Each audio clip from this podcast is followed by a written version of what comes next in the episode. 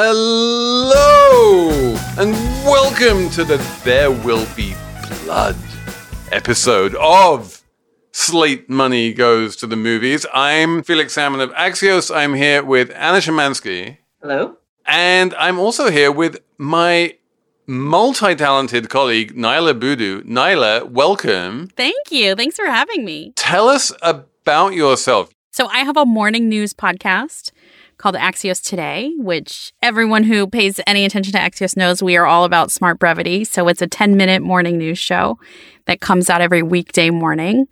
And my background is, as you know, Felix, I am also a alum of Reuters and started in the business world and spent years as a business reporter before I moved into audio and public broadcasting and now podcasting.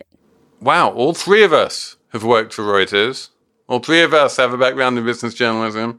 All three of us have watched There Will Be Blood, the 2007 Paul Thomas Anderson movie, which we are about to talk about. Spoiler alert, we didn't love it but it is an interesting movie all the same.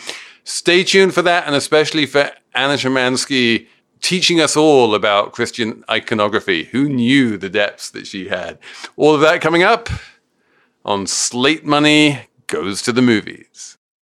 When you need mealtime inspiration, it's worth shopping Kroger, where you'll find over 30,000 mouthwatering choices that excite your inner foodie. And no matter what tasty choice you make, you'll enjoy our everyday low prices, plus extra ways to save, like digital coupons worth over $600 each week. You can also save up to $1 off per gallon at the pump with fuel points. More savings and more inspiring flavors make shopping Kroger worth it every time. Kroger, fresh for everyone. Fuel restrictions apply. Okay, so Niala, most of our guests on this mini season of Slate Money have picked a film that was dear to their hearts and that they saw in their childhood and that has lived in their soul for decades. This is not the case with you. This is not trading places. so, had you ever even seen this movie before, like this week? I had not seen this before two days ago. So, the first question has to be what possessed you to pick this movie? I think Anna actually has a really good answer to this. I'm going to let Anna answer and then I'm going to chime in. Anna, what possessed what possessed Niala to pick this movie? So before we started taping, we were talking about how I saw this film when it was released in 2007 and I convinced myself I should like it because it was one of these films that became part of the canon and everyone said how amazing it was. And then rewatching it again, now I'm like, yeah, I really don't like this film very much. but it is this canonical film of the last 20 years. And that is why I picked it because it's always been a film that I thought I should see. And then it's never, I'm never going to pick it. It's going to be at the bottom of my list. You know, like when you put things on your Netflix list, then that means to me that I'm never going to watch them. That's where this was, which is why I picked it because I thought, oh, now I'm really going to watch it. So I love this idea that it's a bit like in the olden days when Netflix was DVDs that would arrive in the mail and you had a queue and there were all of these incredibly worthy movies on the queue and you never quite got to the worthy movies because you were always like, I'm I don't want to watch that tonight. This was a forcing mechanism for you. This is your way to force yourself to finally watch this movie. And after having sat through two and a half hours of Daniel Day Lewis being actually, what is your final verdict? I actually was very impressed in it's let me put it this way. I think it's one of those movies that you know is a great film because you're kind of turning it over in your mind and you, there's just a lot to think about and process. And so from that standpoint, I think it's a incredible thing because of all of the pieces that you want to process. It is not something that is enjoyable to watch. I, at least I didn't think it was. but so you- I do think it's a very interesting to talk about and process. So one of the reasons you know that it's a great film, you slacked me when you started watching this movie and you're like, and I was like, yeah, it's going to take a while until you get to the first line of dialogue. Like you have this very, um, auteurish, serious thing that Paul Thomas Anderson does, where you spend like 25 minutes until anyone says anything, which is a, a, always a sign of great seriousness in a movie. He's not going to get to any plot anytime soon. To which I responded to, yes, it's just like WALL-E. It's true, except that WALL-E's a better movie. WALL-E is a better movie. You're right. I completely agree with you. Okay, so this is slate money. So Anna, as an investigation and interrogation of capitalism. How does there will be blood compared to WALL-E, which is also a very interesting sort of treatise on capitalism? Yeah, so maybe I'll take a somewhat of a step back from that question. I would say the two most important things this film is trying to say about capitalism that Paul Thomas Anderson is clearly trying to say about capitalism. One thing is this relationship between religion and capitalism. And in America, this somewhat incestuous relationship where one kind of needs the other, one is on top of the other until the end when capitalism is victorious and ends with the line, I'm finished, clearly a biblical reference to, you know, Christ, it is finished.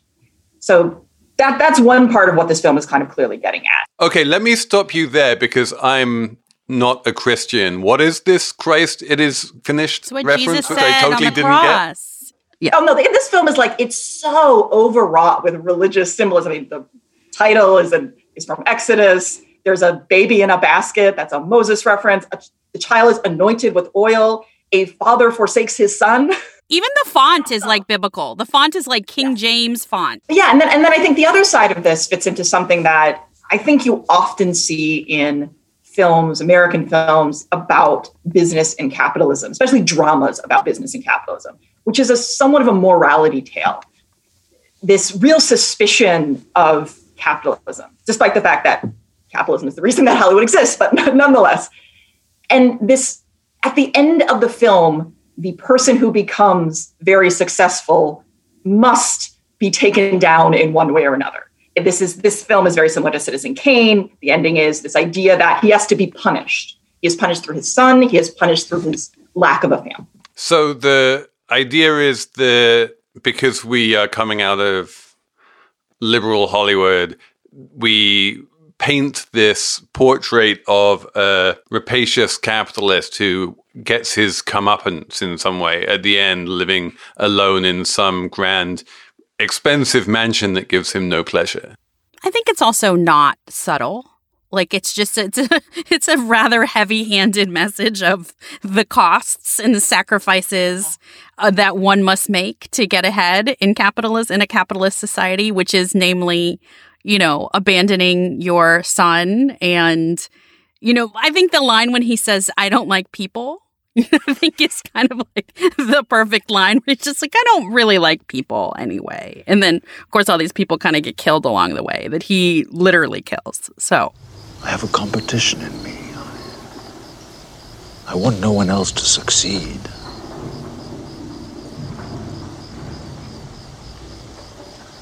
I hate most people. I think it's interesting with the idea of him literally killing and this idea of death and people being injured throughout the film is that the way the music works in this film, it's like a horror film. You are always waiting for this horrible thing to happen and it you know tends to come out of nowhere. And you know, the early stages of industrial the industrial age, you had these very violent industries. I mean, most people who worked in these industries, that was their daily life, that they could die at any day. And, and even today, working in oil rigs is still actually very, very dangerous. And so I thought that that was something that was interesting. That there, there was an element of the people's reality at that time was somewhat of a horror show. Which is, I feel like the only, I think that's a very Upton Sinclair, right? Like, I think that's really the adaptation. When you think about the jungle or the cost to the everyday worker, I think that's kind of also what completely hits you over the head with this. Right. And this is based on, well, very loosely based on like an Upton Sinclair novel, Oil exclamation point. Which, which, you know, I mean, if you is, did you read the novel? I have to admit, I do not know this novel. I've read The Jungle. Nobody's ever read this novel? I was like, I've read The Jungle. That's the only exactly. Upton Sinclair novel everyone's read. every Upton Sinclair novel ends with somebody becoming a communist. That is how every Upton Sinclair novel ends. So, this to me was a portrait, as you say, of the much sort of redder in tooth and claw period of expansionary capitalism in America. Do you think, I mean, obviously it's correct in terms of the physical dangers that were attendant with that expansion. People did die. It was very dangerous work. Do you think that the individuals were as heartless as this film makes you out to have to be in order to be a success? I would say no. And I think that that's actually one of the weaknesses of this film is that the characters are so over the top and really caricatures. And you know, if you read biographies of the robber barons, and my favorite robber baron is John D. Rockefeller. you know, Standard Oil actually plays a role in this film. And you know, Rockefeller is a really complicated figure because he was ruthless in a number of ways. He was also a very devout Baptist. He gave away money from almost the first time he started making money. That wasn't something that just happened later on. He he wasn't this simple figure of greed. And not to say he wasn't greedy and did bad things, but he was quite complicated. And you could probably say that about a lot of these figures. And this film doesn't totally allow that. It does a little bit in the beginning and then completely goes away from that. I yeah, I do think the characters were really flat in a way, in that they are, to your point, caricatures. I would say for me, I think the problem that I have with it even more is just this there's sort of this always this conflation that there are bad people and there are good people. And I think that's a real problem because I don't think that's how the world works. I think people are complicated and good people do very bad things or vice versa. And so there's none of, I do feel like that was a little too black and white when I don't, and I think especially when you're thinking about capitalism, it's very gray when we're thinking about, to your point, like someone like Rockefeller in real life. Well, who are the good people in this movie? In this movie, it seems to me there are bad people and there are worse people. There's not a lot of like goodies who you're rooting for. There is the son who becomes deaf, and there is the angelic girl who is really the only female in the entire film. That's what I was going to say. The women who were never talked about and the women who are in the background. Maybe they're the with, good with ones. no lines. And I think, I mean, I will say, I'm pretty sure this film is very self-consciously an all-male film because the first scene of the film, you have a ch- you have a man holding a baby. Then people keep saying, "Where's your wife?" So I don't think that's necessarily just Paul Thomas Anderson breaking the Bechdel test. I think it's him making a point. You know, and, and, and, to be fair, you know, at, at that stage in American capitalism, although women certainly did work, and they certainly did work in factories, obviously the leading figures were men. So, so we do have a bunch of men in this movie, and there's obviously one main character and then one adversary in Eli Sunday. Everyone else is kind of sketched in. I um, was particularly struck on the second viewing of this movie at how Paul Thomas Anderson hired Ciarán Hinds, who's one of the great actors of his generation, to basically just stand there and do nothing all movie. And you're like, okay, so this, there, there you go, Ciarán Hinds. Like, I think he had like two lines in the whole movie, and one of them is like, I'm with him. And I think it was, Are you taking your brother to go have this conversation instead of me? So Ciarán Hinds had a lot of like acting to do just by standing there because he certainly couldn't do it by saying lines. But on one level, it really was and is just this Daniel Day Lewis vehicle, right? And I think that was how the movie entered the canon. That people looked at this acting feat and said, "Well, you were, you know, you did a lot of acting in this movie, and you're in almost every scene, and congratulations on acting well." And it doesn't help that most of the other actors who do have lines, by which I mean Paul Dano, are just not very good.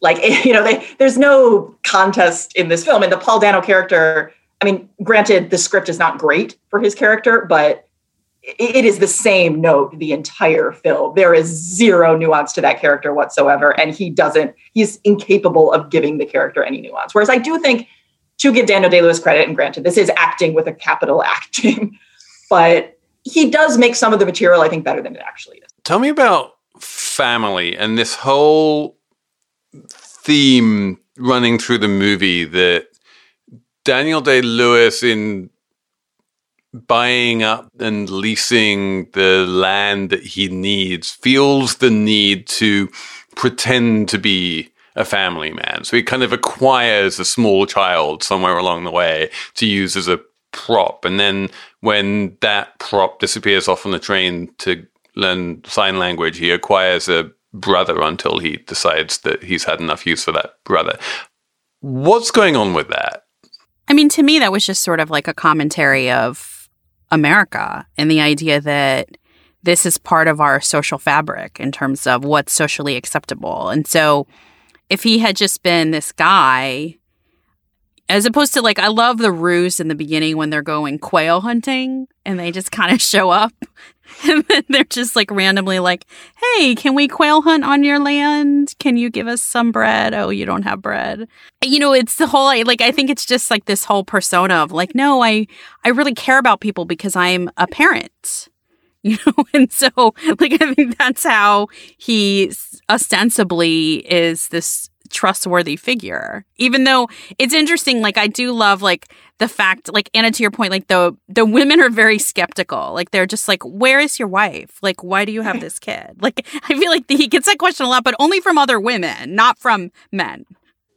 No, I, I agree. I, I mean, I think that it partly goes back to that idea of his relationship with family shows how broken he is, and we see that at the end of the film. But but I agree. It's also this idea of like you often hear business people when they are being praised as saying this person's a family man you know it's something who, that humanizes someone and i think this is clearly commenting on that I'm a family man. I run a family business. This is my son and my partner, H.W. Plainview. We offer you the bond of family that very few oil men can understand. Apple Card is the perfect cashback rewards credit card. You earn up to 3% daily cash on every purchase every day. That's 3% on your favorite products at Apple, 2% on all other Apple Card with Apple Pay purchases, and 1% on anything you buy with your titanium Apple Card or virtual card number. Visit apple.co slash card calculator to see how much you can earn. Apple Card issued by Goldman Sachs Bank USA, Salt Lake City branch. Subject to credit approval. Terms apply. Another day is here, and you're ready for it. What to wear? Check. Breakfast, lunch, and dinner? Check. Planning for what's next and how to save for it? That's where Bank of America can help. For your financial to-dos, Bank of America has experts ready to help get you closer to your goals. Get started at one of our local financial centers or 24-7 in our mobile banking app.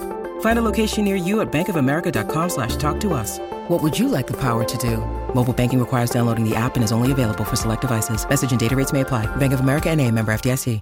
What about the colors? This was so washed out in browns and grays and ochres.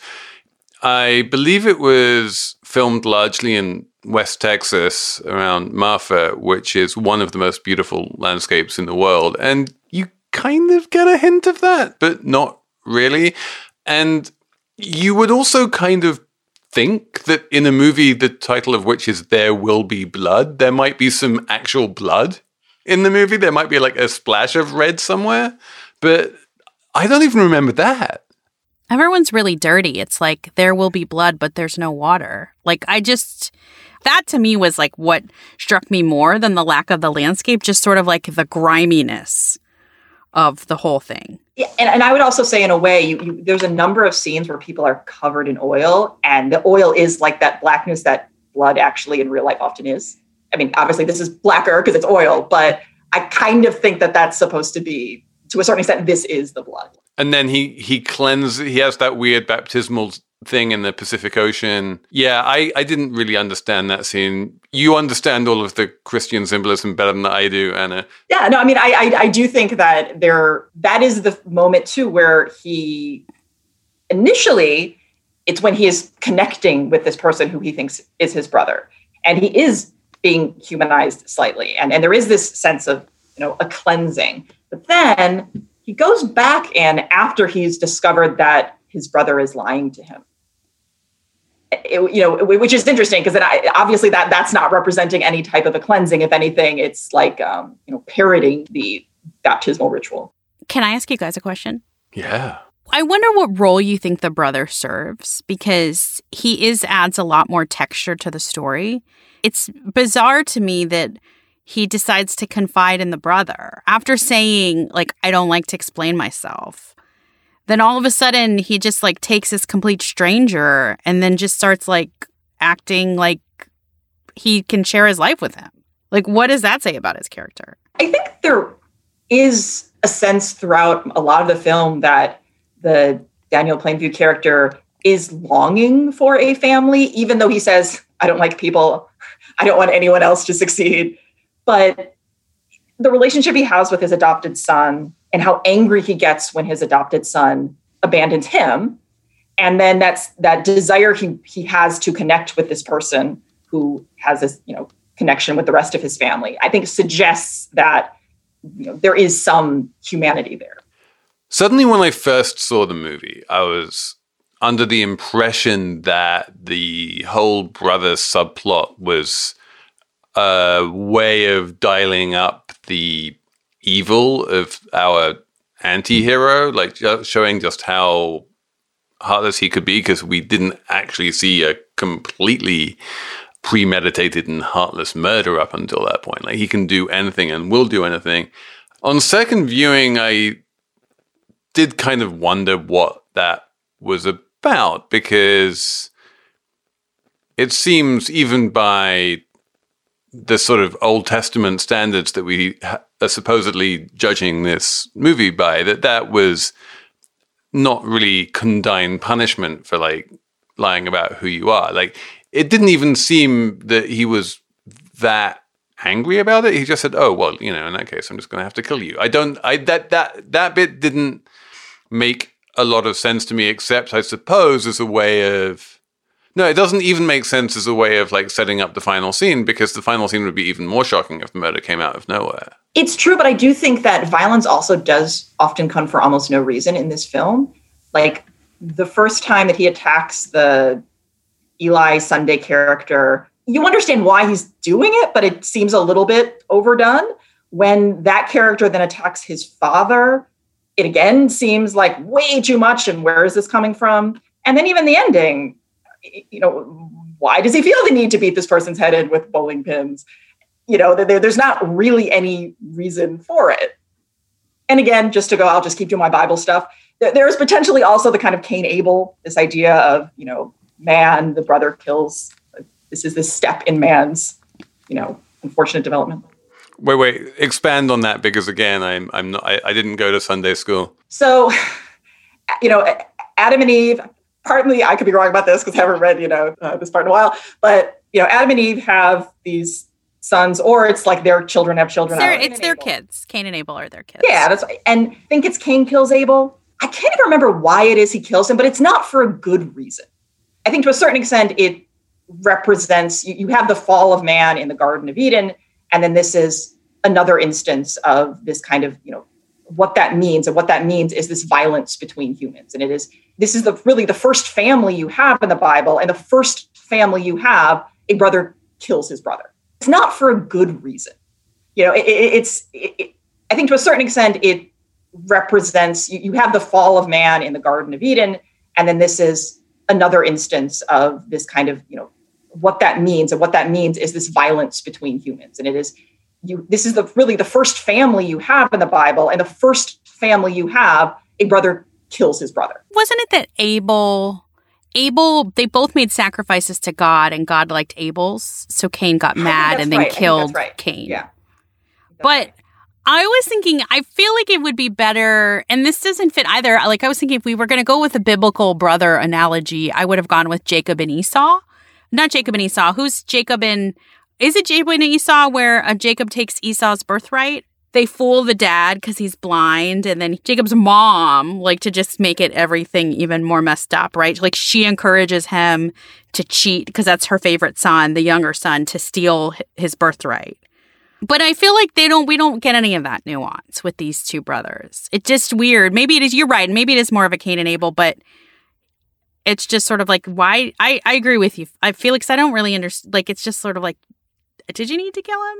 Yeah, why can't we all just get along?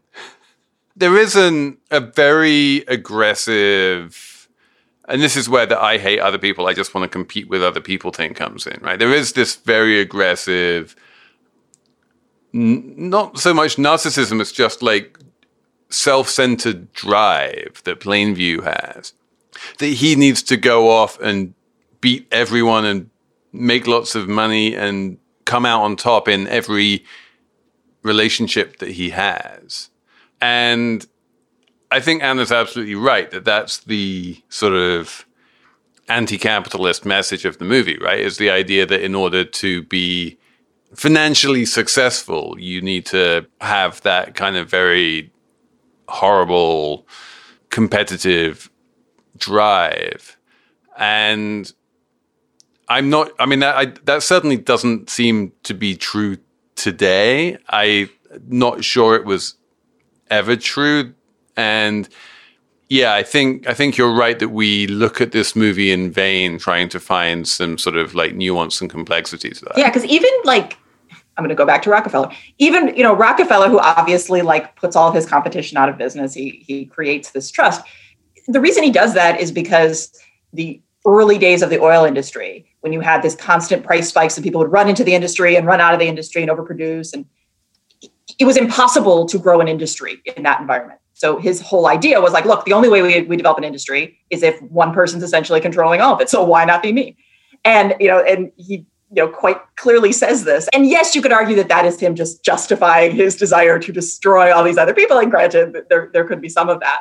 But again, I, I would just argue that it's it's just not as simplistic as this person who this er man who wants to conquer all, and that is it. Niala, how about you? You can see a few more redeeming features in this movie, surely, than Anna can. I mean, I, I don't know what redemptive, I mean, it's hard to think of the redemptive aspects of this. I think for me, the redemptive aspects of the film are more just that it's an ability, it's sort of a lens into this era of America that we often, uh, I think, are completely romanticized, right? And I think it fits so well into the American mythology of capitalism and the idea that everyone thinks that if I go on a lucky quail hunt, I too can become a millionaire.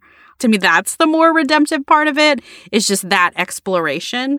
I struggle to find something particularly redemptive within I'm gonna have to think about that one. No, I think I think that's right. That he, what we have here is it's kind of a revisionist take on that era and that time in American history, and when people laud it as a time of American greatness, you then look at it close up and you're like, there's really nothing great going on here. All of these people are terrible, and maybe that's a message that is worth being reminded of that there were terrible people back then.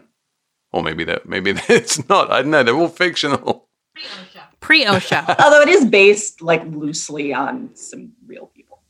It was involved in like a teapot dome scandal under Harding. That's what the book Oil is actually based on. And so the film is loosely based on. Wow. I haven't heard about the teapot dome scandal in a while. But yeah, it was basically a bribery scandal for land related to oil. And I think the the town that this is actually supposed to be is like Huntington Beach, California. Oh, you mean where the where the pipeline ends up? Yeah. This episode is brought to you by Progressive Insurance. Hey, listeners, whether you love true crime or comedies, celebrity interviews, news, or even motivational speakers, you call the shots on what's in your podcast queue, right?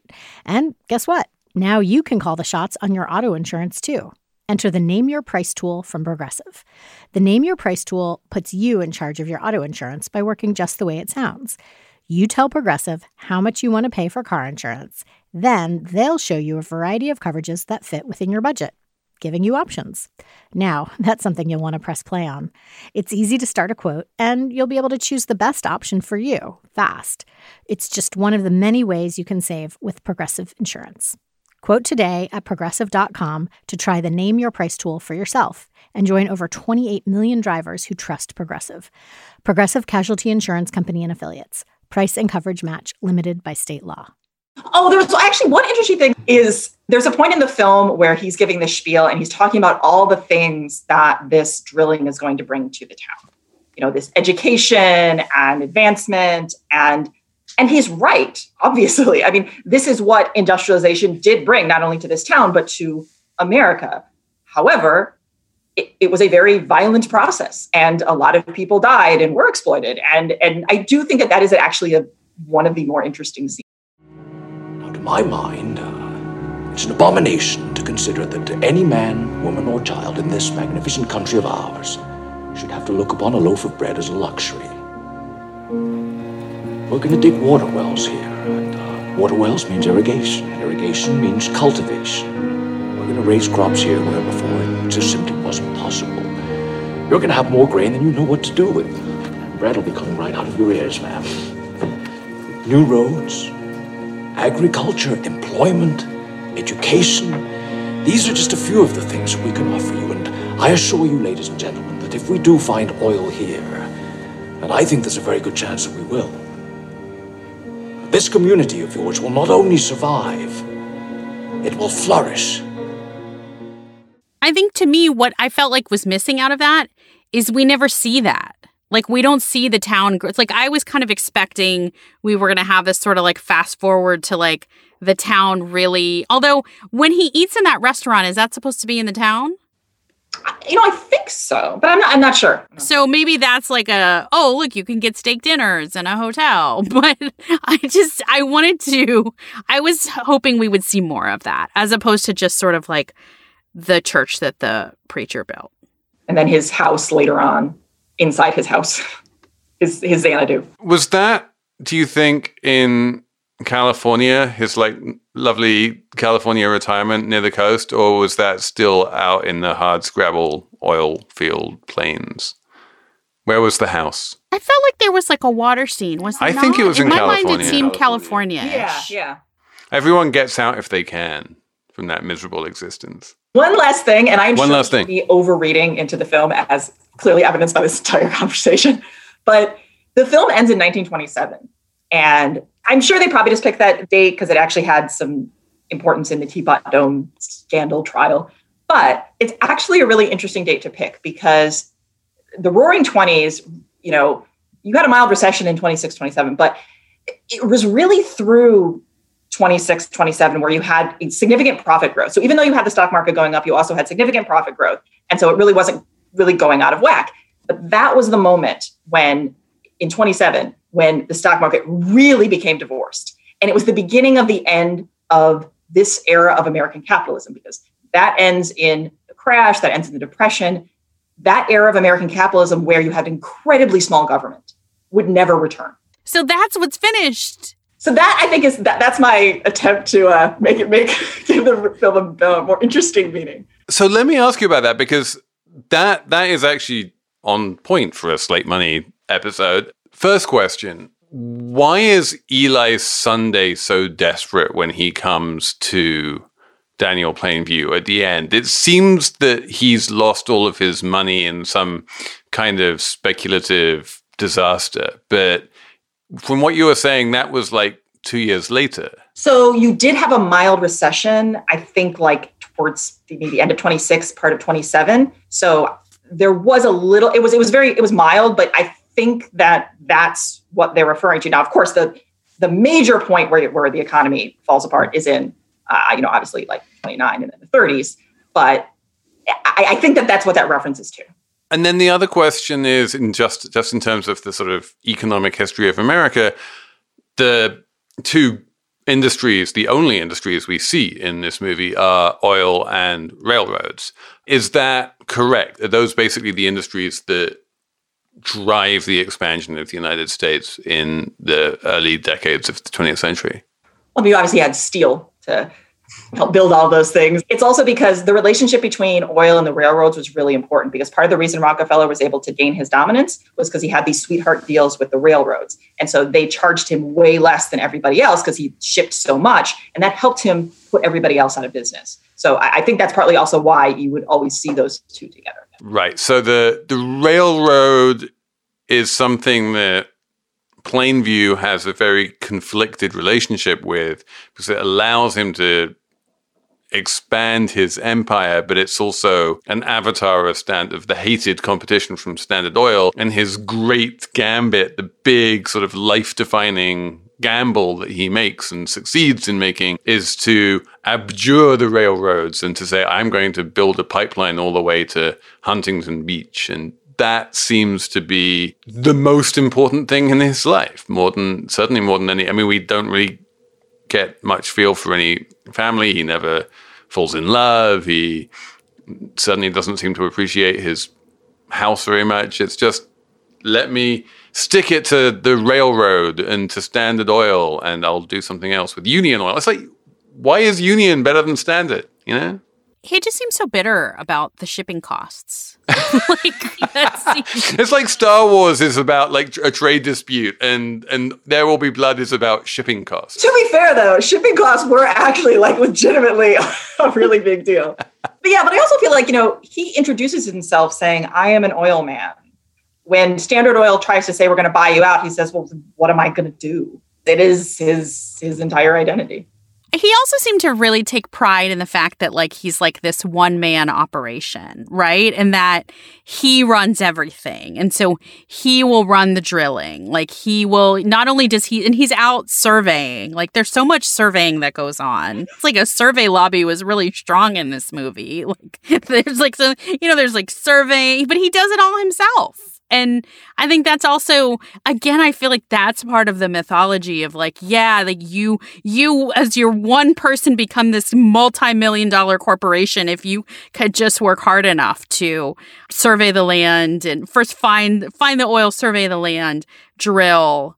Is that also is that how they did it? Like did they really just like have a fire that blew up and then people died and that's how they knew? They had got the oil? Not entirely sure. I'm guessing they probably tried to not have people die. but uh, I, I was just going to say, but jumping off of what you just said, this focus on this like individual, which again, obviously American mythos, but also in the oil industry, because when Ida Tarbell wrote her screed about, I don't mean screed, I mean, it, it is a screed, but it was relatively fair about Standard Oil. It was really because she was, and many people were so upset about what he did to small producers, to these individuals. And actually, her father was um, a, like an individual producer, which was part of the reason that she was so upset.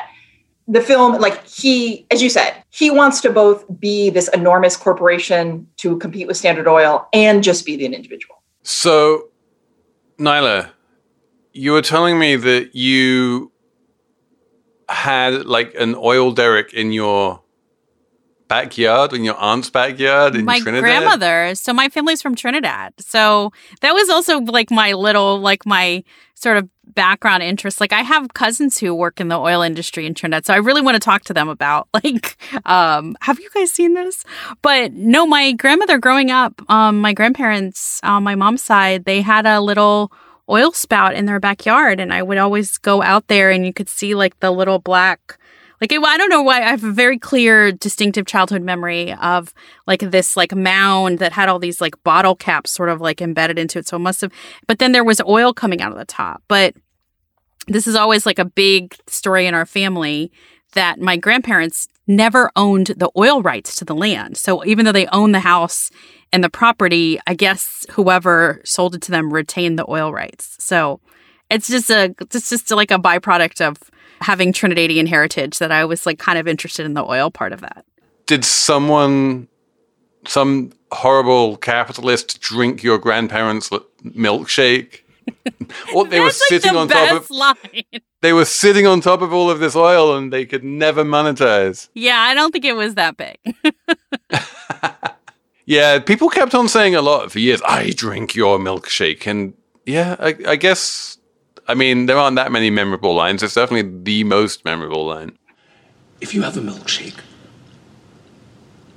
and I have a milkshake, and I have a straw, there it is. That's a straw, you see. Watching. My straw reaches across the room and starts to drink your milkshake. I drink your milkshake. I drink it up. And apparently, um, sorry, my fun facts, but apparently in the trial documents related to the Teapot Dome scandal, someone mentions a milkshake. And Paul Thomas Anderson read that and he was like, this word seems to make no sense in this period. And so that's part of the reason. I think probably the most horrifying scene to me was when he forces the son to drink the alcohol milkshake. That was bad. Like, I mean, obviously killing the people is bad, but I was like, oh, I don't want to watch. I, I did feel like I spent a lot of this watching this with my hand over my mouth. Like, what is happening now? I literally, the end almost had to like cover my ears because it was just, it, yeah, it, it was too much. Too much. Too much in service of not enough. Most of this season has been good movies that we loved. I feel like this is the first time we've arrived at meh but that's okay. Not all of them need to be good. This isn't the feel good movie of 2007. it, like, I don't even think it was the feel good movie of like the one hour window that it was released in. It, yeah, yeah. And he can do moments of grace, Paul Thomas Anderson. He just didn't in this one. I mean, I would put it in like if you're thinking about pandemic viewing Slate Money fans. Like, I, I feel this this fits. Yeah. No. How does it fit? You don't want to watch this during a pandemic. Maybe you do. Maybe maybe it's like one of those things where you grew up, you know, with your grandparents sitting on a bunch of oil and everyone told you this was a great movie and so now you need to watch it. But I would say probably given our druthers, we wouldn't necessarily recommend this one. Um, Anna, you, you really didn't like it, did you? No, really didn't.